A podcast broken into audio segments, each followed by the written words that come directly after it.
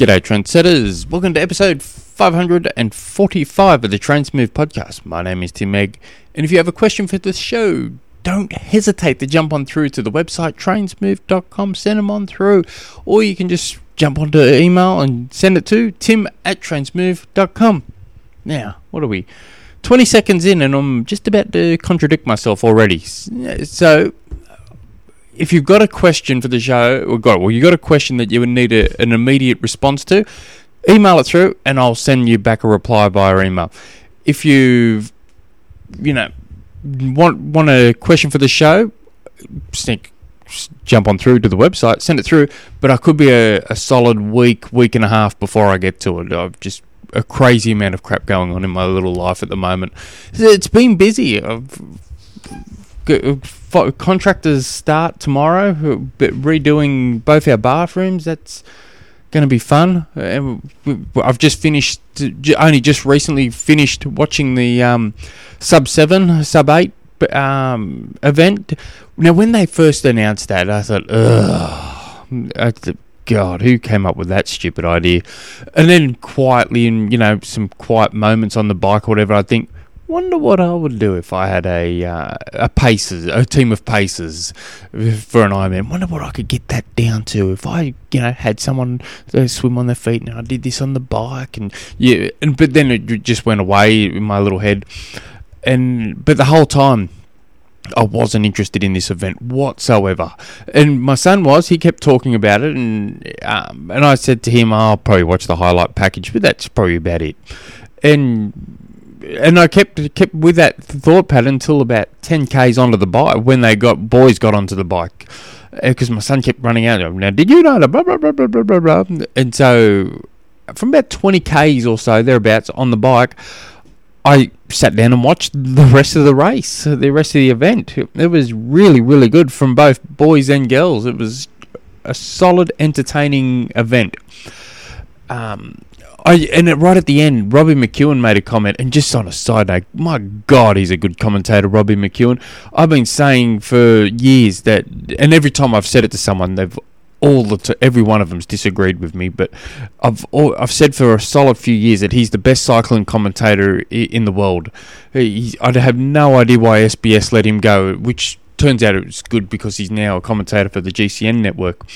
Um, so that, that, that, you know, I, I watch a lot of their events, but yeah, geez, he's a good commentator. But at the end of the event, he said this could be the start of team. It words to the effect that this could be the start of the team um, triathlon series or triathlon racing, and I thought I would be entertained by that. Maybe one, two events a year where you know you can have X amount of um, triathletes with a team built around them racing. That would be entertaining. Not just two men, two women. I'm, you know, how good would it be if they threw 10, 10, 10 teams, uh, ten male teams, ten female teams? That would be entertainment plus. That that would be interesting to me. But um, yeah, I, I thoroughly enjoyed it. Very good event. Um, I got my new bike. That's something new. I didn't think I was going to get it yet. I, I because when I ordered it, I thought, ah, it could be a while, and but I, I got it. Very nice. The seat's horribly uncomfortable, and I've only been on it once. With I went for a spin with my son the um yesterday, and yeah, the seat's wildly uncomfortable. So I've got to put my in my I've got the exact same seats on my road bike and time trial bikes, and they're just El Cheapos, just cheap nasty seats, and so I've got to grab my um, El Cheapo seat and st- stick it on stick it on the new bike because I can't handle that nastiness. It, it, it looks cool, but geez, it's an uncomfortable seat. But yeah, very happy with the bike. Very very nice. And what else has been going on? We've been watching that Johnny Depp um, court case. It, I I've made it very clear to myself I could never be friends with Johnny Depp. He would drive me insane. Um, just uh, I like to do things at a, a, faster rate, and I just don't think you know it would drive me insane with him. You know, you, no matter what it was, yeah, you want to watch a movie? Ooh, let me have a think about that. I, I couldn't handle that crap. So, but that, that was always entertaining uh, as well. Uh, I think that think that's about what's going on in my little world. A lot of little things. The bathrooms, yeah, that's going to be a nightmare for a couple of for a month or so. But anyway, um, today's question comes from Livingston, who I coach, which makes him super cool. Uh, I figured I would ask another question for the podcast. Everyday training. I got into a routine these last couple of blocks of training, even with the kids, dro- even with the kids drop off, changing jobs, weather, and everyday life. It seems like it seems like all of a sudden my routine is changing with summer travel, travel to work, and the kids out of school. But their sports are picking up. Uh, sports are picking up.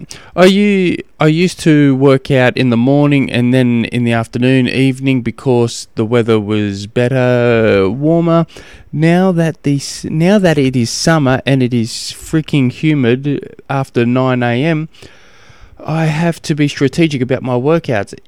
Is it best to stay on a routine? Will my gain slow down if my workouts if my workouts I'm just following the line, if my workouts are all over the day. For example, if I swim at 7 p if I swim at 7 p.m. for an hour on Monday and then I have to get in get a bike in Tuesday morning at 5 a.m. is that enough rest between? Or even a late bike ride Tuesday night and then an early run Wednesday morning. Also, for double workout days with a swim run, should I always should I always keep the swim workout before before my run, or is it okay to run before the swim, or does it matter? So, lot there, a lot of good questions. Um, when it comes to anything in life, routine is always best. As things change, our routines change, and, but we try and keep a, a routine.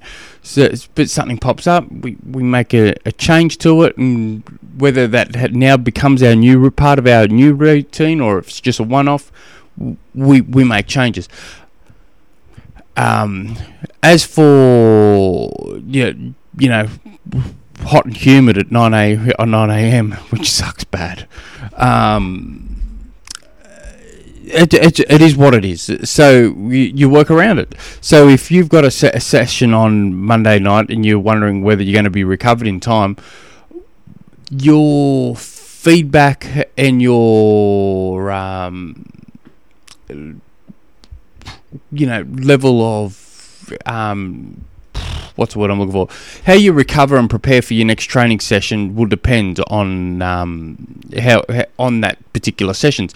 Now, if you if we're finding out you can't you, you're not recovering in time from, let's say you're doing um, your, a hard bike ride Tuesday, and then the next morning you've got a hard run if you're not recovering, well, then we make changes. You can still keep those slots available because that's your available training hours at the moment.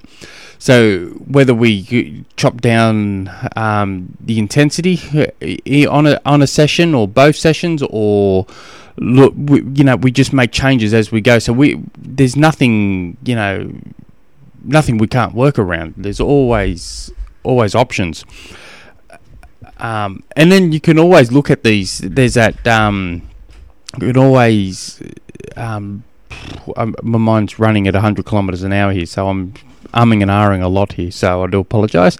So you can look at this as an opportunity to increase, um, you know, you have a hard bike ride the next morning. Like, if for some reason you weren't recovering and you couldn't um, hit the intensity on the Wednesday morning run, or if it was just an aerobic run, don't have any carbs after. Don't yeah, cut out your carbs before your after your rob bike ride on Tuesday, and wake up the next morning and go for a fasted run. Easy, easy to moderate. You you burn a whole lot of fats, and you're you know just that's good crap sometimes.